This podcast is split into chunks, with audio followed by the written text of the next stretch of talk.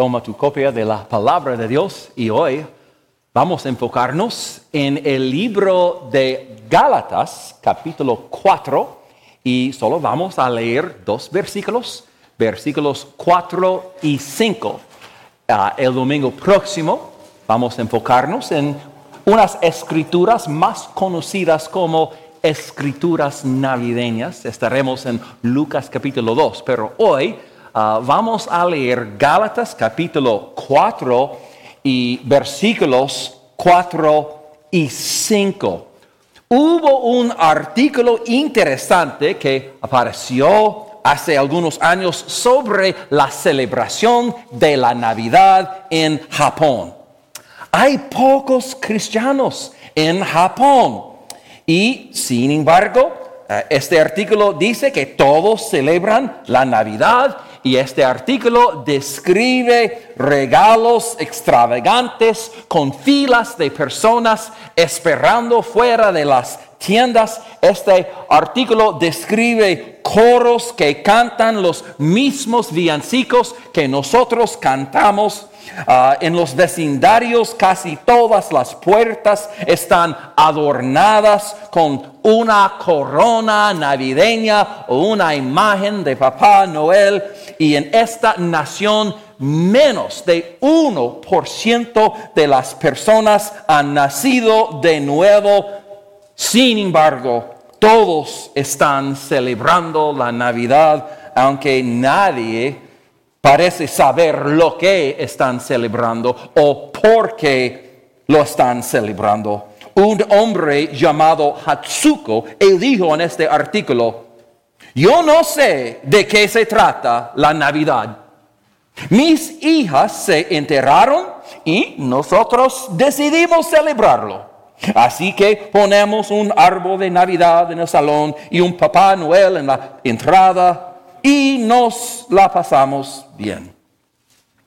Este artículo nos recuerda que una persona puede seguir todos los rituales de la Navidad y ni siquiera saber de qué se trata la Navidad. Y en este país la gente se prepara para la Navidad de muchas maneras. Por ejemplo, ¿cuántos de ustedes tienen un árbol en su casa? ¿Alguien? Ok. ¿Cuántos de ustedes van a comprar al menos un regalo de Navidad para su pastor? Ok, amén. Bueno. Fantástico. Me prometieron. ¿Cuántos de ustedes van a enviar una tarjeta de Navidad a alguien? Ok, uh, ¿cuántos de ustedes tienen una receta especial para la Navidad que vas a preparar? Algo que vas a cocinar, que solamente cocinas en la Navidad. Yo sí.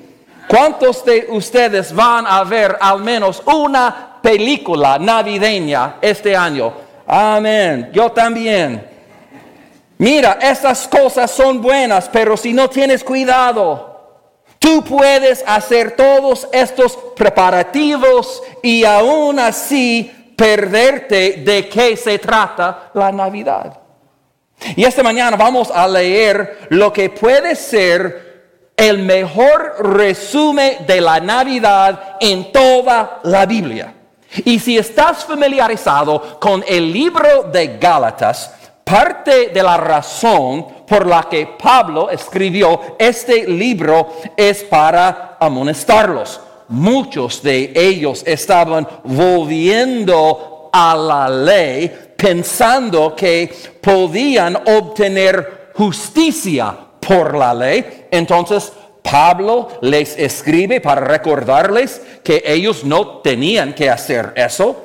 Y en nuestro pasaje, Pablo va a argumentar que no tienes que producir tu propia justicia guardando la ley y no puedes hacerlo de todos modos. Pero Jesús vino a la tierra en Navidad para proporcionarnos esa justicia. Y en esos dos versículos yo creo que vamos a ver dos maneras en que Dios preparó el mundo para el nacimiento de Jesús. Y en cada una de estas maneras vamos a ver una implicación importante, una implicación uh, personal para nuestras vidas. Pero yo creo que todos leamos juntos este pasaje en voz alta, empezando en versículo 4, dígalo conmigo. Pero cuando vino el cumplimiento del tiempo, Dios envió a su Hijo, nacido de mujer y nacido bajo la ley, para que redimiese a los que estaban bajo la ley, a fin de que recibiésemos la adopción de hijos. Dos maneras en que Dios preparó el mundo para el nacimiento de su Hijo. Vamos a ver que primero Dios preparó al orquestar la historia. Dios preparó el mundo para el nacimiento de Jesús al orquestar la historia. Noten esa frase al principio del versículo 4, cuando vino el cumplimiento del tiempo el cumplimiento. Y esa palabra cumplimiento se usaba para una mujer embarazada que estaba lista ah, para dar a luz en cualquier momento. Pablo está diciendo, la hora estaba embarazada. En otras palabras, Dios envió a su Hijo al mundo en el momento perfecto, en el cumplimiento del tiempo. En una cultura romana, eh, en, el primer siglo, el padre de un niño designó eh, un momento en el tiempo, normalmente entre la edad de 14 años y 17 años. Y en este momento ellos tenían una ceremonia que marcaba la transición de la niñez a la edad adulta. Y cuando eso sucedió, Ah, fue determinado por la preparación del niño, cuando el niño estaba listo. En un sentido, Pablo está diciendo, así como un padre romano designó el tiempo para que su hijo alcanzara la madurez, Dios designó el tiempo en el que enviaría a su hijo. Y en el tiempo perfecto. Hay, una, hay un dicho, la historia es su historia. La historia es su historia. La historia es la historia de Dios preparando el mundo para la llegada del Salvador. Y hay cuatro maneras que yo quiero mencionar brevemente. Hay cuatro maneras en las que yo quiero que notes Que Cristo nació en el tiempo perfecto. Por ejemplo, Cristo nació en el tiempo perfecto, el tiempo fue perfecto proféticamente. El tiempo fue perfecto proféticamente. A partir de Génesis en adelante, en todo el Antiguo Testamento, vemos una profecía tras otra prometiendo la llegada del Mesías, un Salvador. Ah, mencioné el domingo pasado que en Génesis capítulo 3, Él sería la simiente de la mujer. Y yo creo que es una referencia a su nacimiento virginal, pero eso también significa que el Mesías sería un hombre. Más adelante, en Génesis 12, el Mesías será un descendiente de Abraham. Cuando llegamos a Génesis capítulo 49, se nos dice que el Mesías vendrá de la tribu de Judá. como ah, vimos el domingo pasado en 2 Samuel capítulo 7, él será un hijo de David y cuando llegamos a Mequías 5, él dice que el Mesías nacerá específicamente en Belén. El profeta Daniel, cuando él llegó, cuando él profetizó, él profetiza sobre el tiempo del nacimiento del Mesías y él profetizó que el Mesías llegaría 483 años después del anuncio de la reconstrucción del templo. Isaías 7 dice que una virgen concebirá y cuanto más avanzas en el Antiguo Testamento, más específicas se vuelven todas estas profecías. Hay literalmente cientos de profecías en el Antiguo Testamento que fueron cumplidas por Cristo y muchas de ellas tienen que ver con su nacimiento. Y todas esas profecías se reunieron de una manera milagrosa en el momento en que el niño Jesús lanzó su primer llanto. El tiempo era perfecto proféticamente y también el tiempo era perfecto religiosamente. Y cuando yo digo religiosamente, yo quiero decir que había una gran expectativa en el mundo romano en el primer siglo que pronto vendría el Mesías. El pueblo tenía un hambre de su llegada. Y durante muchos años el pueblo de Israel había servido a dioses e ídolos falsos que los dejaban vacíos durante la mayor parte de la historia de Israel. Israel iban y venían entre adorar a Dios y adorar a ídolos y adorar a Dios y adorar a ídolos. Y mientras adoraban ídolos, nunca estarían preparados para recibir el Mesías. Entonces, ¿qué hizo Dios? Dios los envió al exilio. Y los asirios conquistaron el reino del norte y los babilonios conquistaron el reino del sur. Y 70 años después, cuando ellos finalmente regresaron a la tierra prometida, ¿sabes que ya no vemos en Israel la idolatría? ¿Entiendes lo que Dios estaba haciendo? Dios estaba preparando a su pueblo, librando la tierra de su idolatría para que ellos estuvieran listos para la llegada de Jesucristo. Eso es lo que Dios estaba haciendo. El tiempo era perfecto proféticamente, religiosamente y también culturalmente. Jesús no podría haber nacido en un momento más oportuno.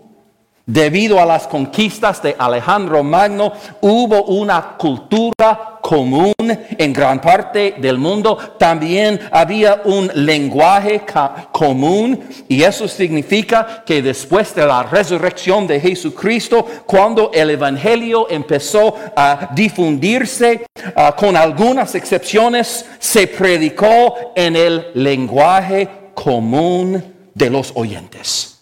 También tuviste la llegada de las sinagogas y las sinagogas empezaron a aparecer durante el exilio, pero las sinagogas proporcionaban un lugar para la adoración y la educación y la lectura de las escrituras.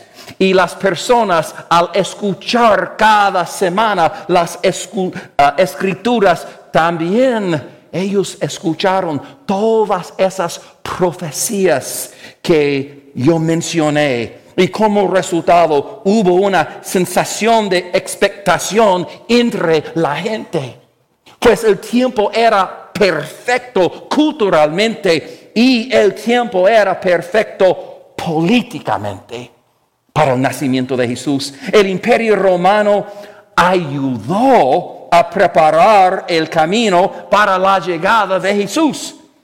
Los romanos construyeron carreteras que conectaban todas las ciudades. Los romanos construyeron, yo escuché, 250 millas de carreteras, muchas de las cuales puedes caminar hoy. Eso es increíble. Tenemos ah, ah, ah, caminos y carreteras de polvo hoy en este condado de Miami-Dade, pero ellos construyeron 250 millas de carreteras.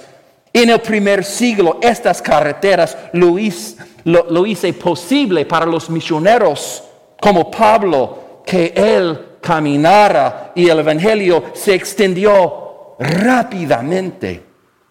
Las leyes romanas protegían los derechos de la gente, los soldados romanos guardaban la paz. Mira, Dios incluso usó el líder del imperio romano para provocar las circunstancias necesarias para el nacimiento de Jesús. En Lucas capítulo 2, César Augusto publicó un decreto ordenando un censo. Cada hombre tenía que viajar de regreso a la ciudad de sus antepasados. Y el propósito del censo era contar cabezas para cobrar impuestos al pueblo. Pero los eruditos dicen que el censo fue el primer censo de su tipo.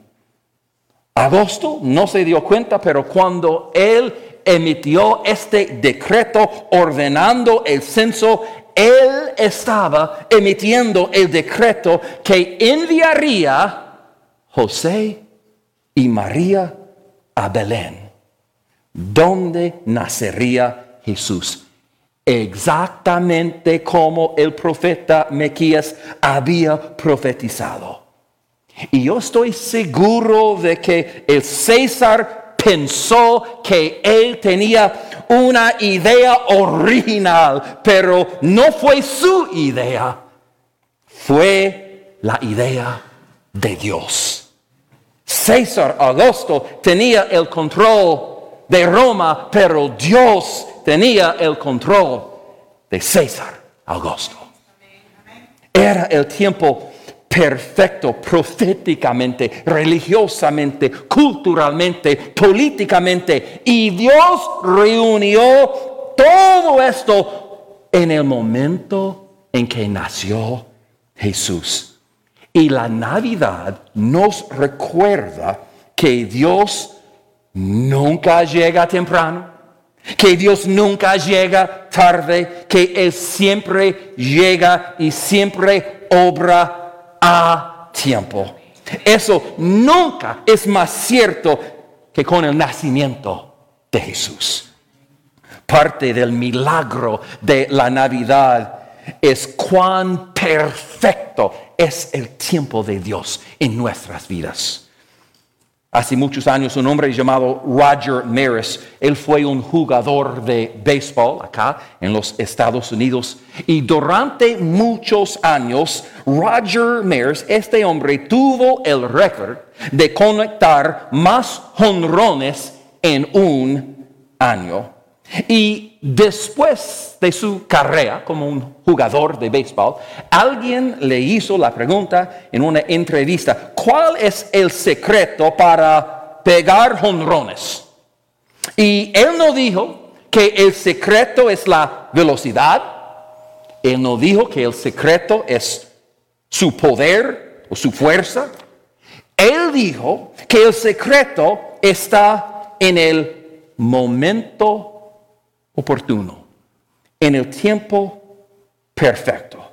Porque si haces el swing una fracción de segundo antes de tiempo, será foul. Y si haces el swing hace una fracción de segundo tarde, será foul.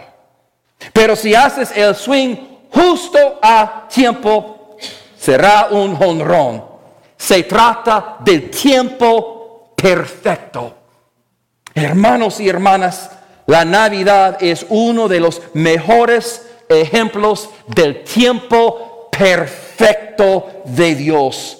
Es uno de los mayores ejemplos del control perfecto de Dios sobre todas las cosas. el control de Dios de la historia y el control de Dios de todo lo que toca mi vida.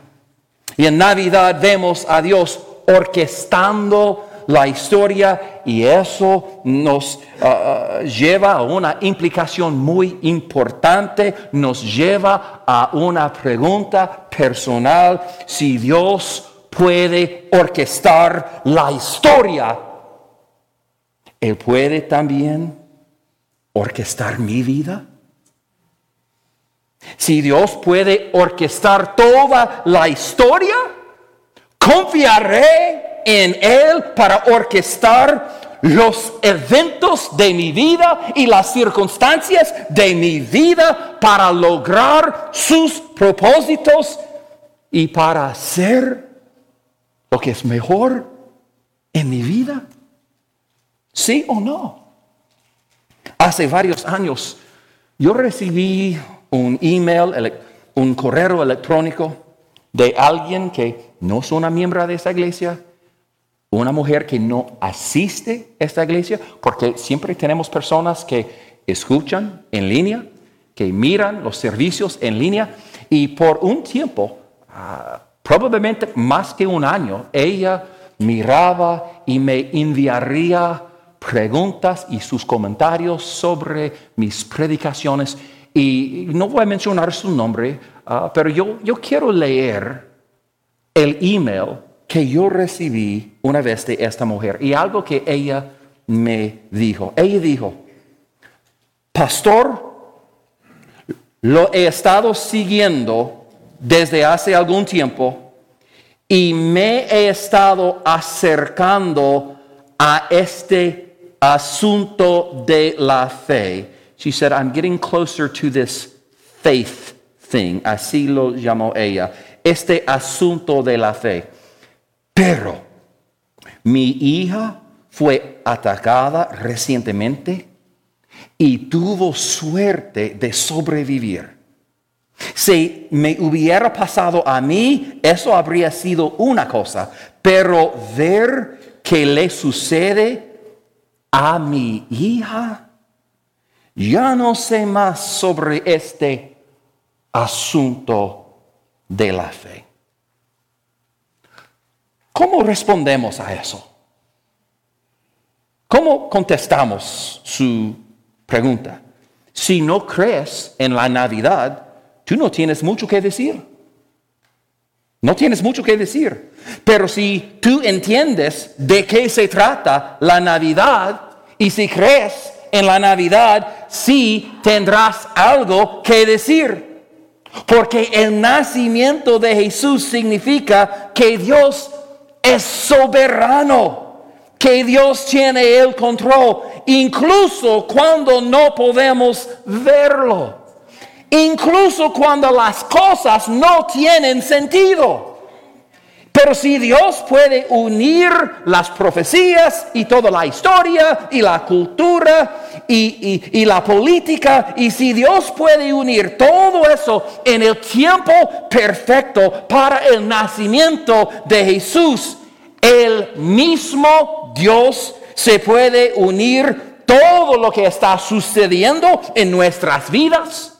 La Navidad significa que pase lo que pase en mi vida, incluidas todas las cosas malas, yo puedo confiar en Él. Yo puedo saber que sí, Él tiene un plan, que Él está en control. Yo puedo saber que hay un propósito. Y la pregunta es, ¿aceptaré eso? Y me someteré a mí mismo a los planes de Dios para mi vida? Esa es la pregunta. Ese es el desafío para ti y para mí esta Navidad.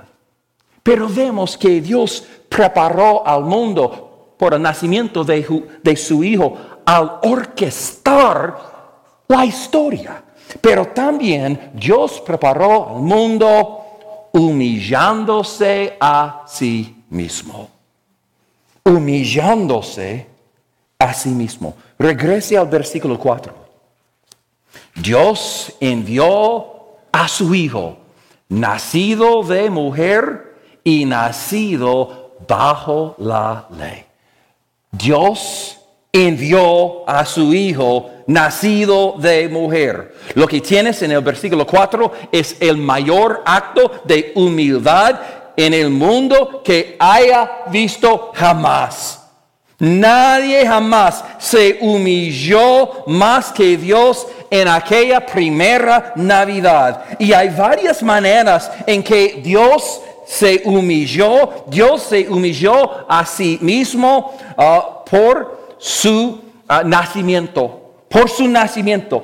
Noten, Dios envió a su Hijo. Jesús no fue creado. Jesús no fue hecho. Él fue enviado. Y eso implica que Jesús estaba en un lugar y entonces Él fue enviado a otro lugar. Él estaba en el cielo y Él fue enviado a la tierra. Dios envió a su Hijo. Eso se refiere a su preexistencia. Eso apunta a su divinidad señala el hecho de que Jesús era eternamente igual al Padre, pero Él se sometió voluntariamente al Padre cuando Él fue enviado del cielo a la tierra en la primera Navidad.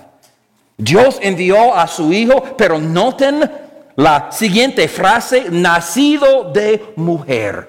Nacido de mujer. Es algo extraño que decir, nacido de mujer, ¿quién no lo es? Todo aquel que nace, nace de una mujer. ¿Por qué Pablo dice eso en esta manera? Lo dice porque Dios envió a su Hijo, se refiere a su divinidad, nacido de mujer se refiere a su humanidad. Él era completamente Dios y completamente hombre y ambas eran necesarias. Por supuesto, cuando Jesús nació, no nació en un hospital, no lo colocaron en una cuna, nació en un granero y fue colocado en un pesebre. Los sonidos de los animales los rodeaban. Y me imagino que el olor de orina se adhirió a ellos. Y ninguno de los padres aquí consentiría voluntariamente que su hijo o hija naciera en estas condiciones. El hecho de que Jesús estuviera dispuesto a apartarse de la gloria del cielo para nacer y ser colocado en un pesebre, era el Hijo de Dios humillándose a sí mismo. Se humilló por su nacimiento, pero también por su sumisión a la ley. Por su sumisión a la ley. Mira esa última declaración en el versículo 4. Él nació bajo la ley. Bajo la ley significa que Jesús vino y Jesús fue obligado a obedecer la ley y guardar la ley. Y piense en la humildad que eso requería para que el mismo Dios que creó la ley y el mismo Dios que dio la ley, que Él vino y voluntariamente se someta a esa ley. Y sin embargo, esta es la razón por la que nació Jesús. Nosotros hemos violado la ley. Todos nosotros, como ovejas, nos carriamos y nos desviamos, cada uno por su camino. Todos han pecado y están destituidos de la gloria de Dios. Hemos quebrantado la ley de Dios y porque Dios es un juez justo, nuestra transgresión de la ley tiene que ser castigada. La Biblia dice que la paga del pecado es la muerte. Eso es lo que nuestra transgresión de la ley ha traído al mundo y ha traído a nosotros. Entonces, ¿qué hizo Jesús?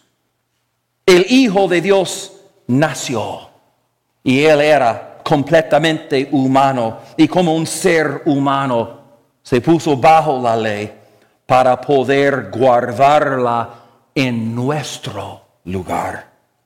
Es como si Él estuviera tomando una prueba en nuestro lugar y durante 33 y medio años Él cumplió la ley. En todo momento Él obedeció al Padre. En todo caso Él hizo la voluntad de Dios sin falta. Jesús es la única persona que caminó sobre la faz de la tierra que nunca, nunca violó a un solo mandamiento ni una sola vez.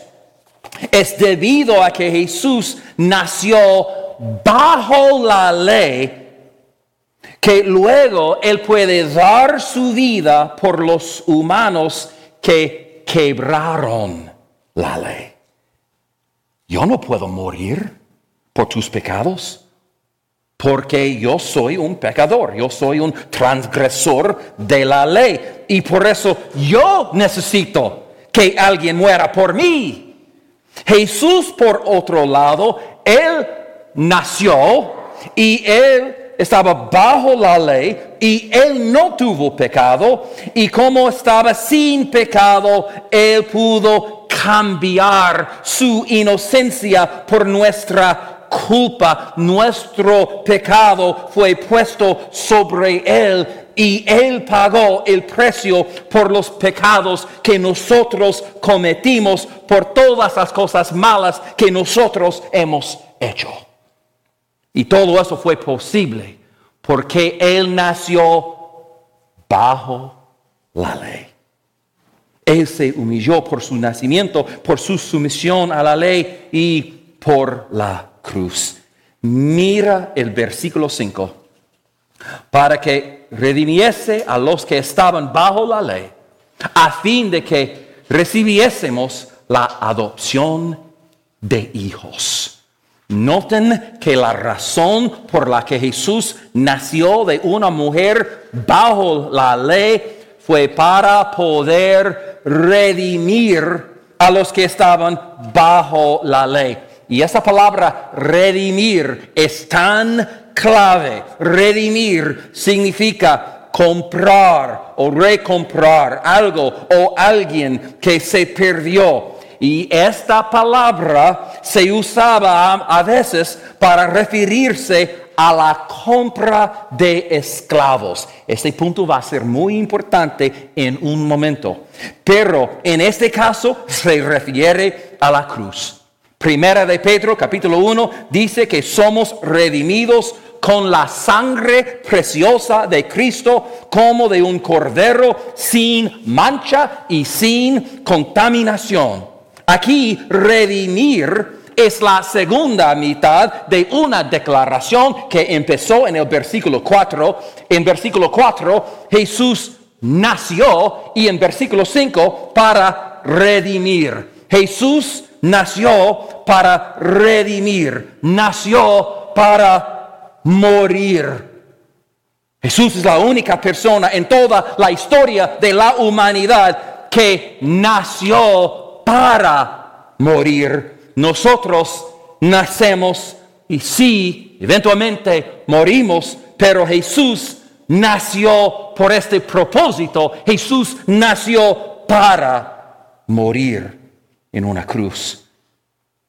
Y noten esa última parte, Jesús nació, esa es la Navidad. Jesús nació para que redimiese, esa es la cruz, a fin de que recibiésemos la adopción de hijos.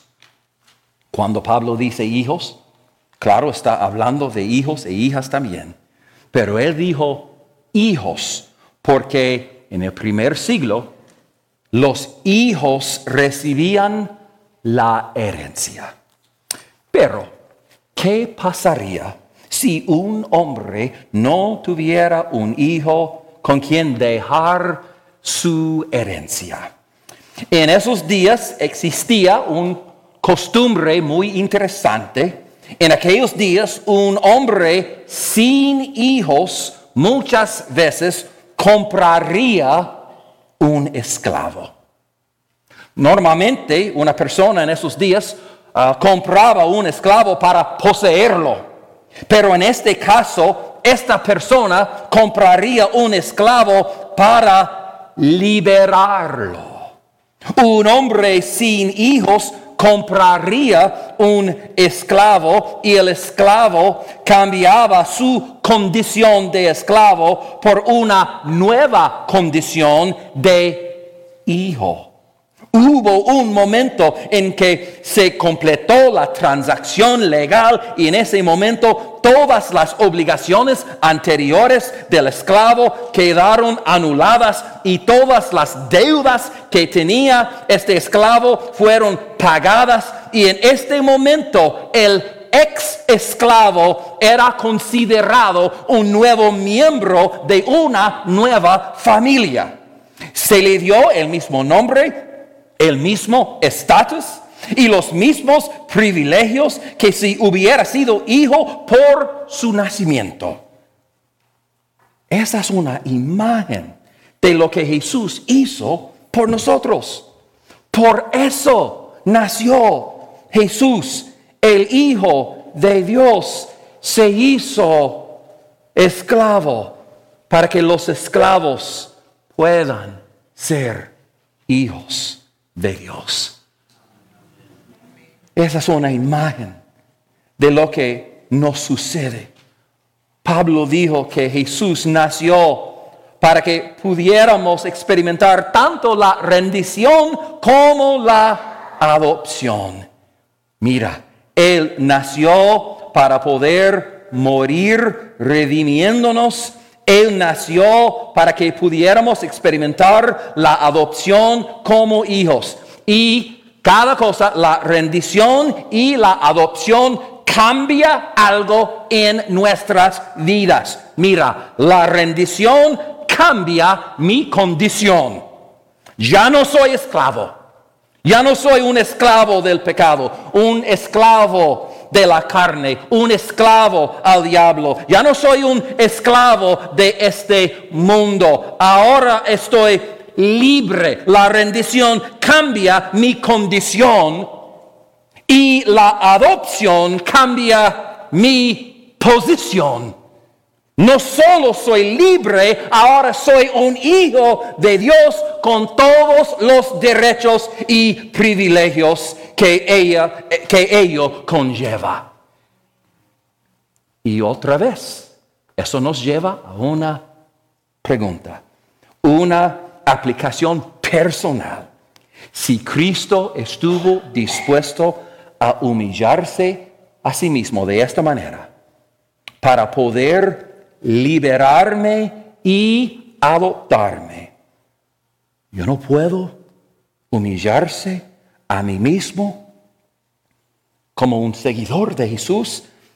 Hay una profundidad que sea demasiado baja.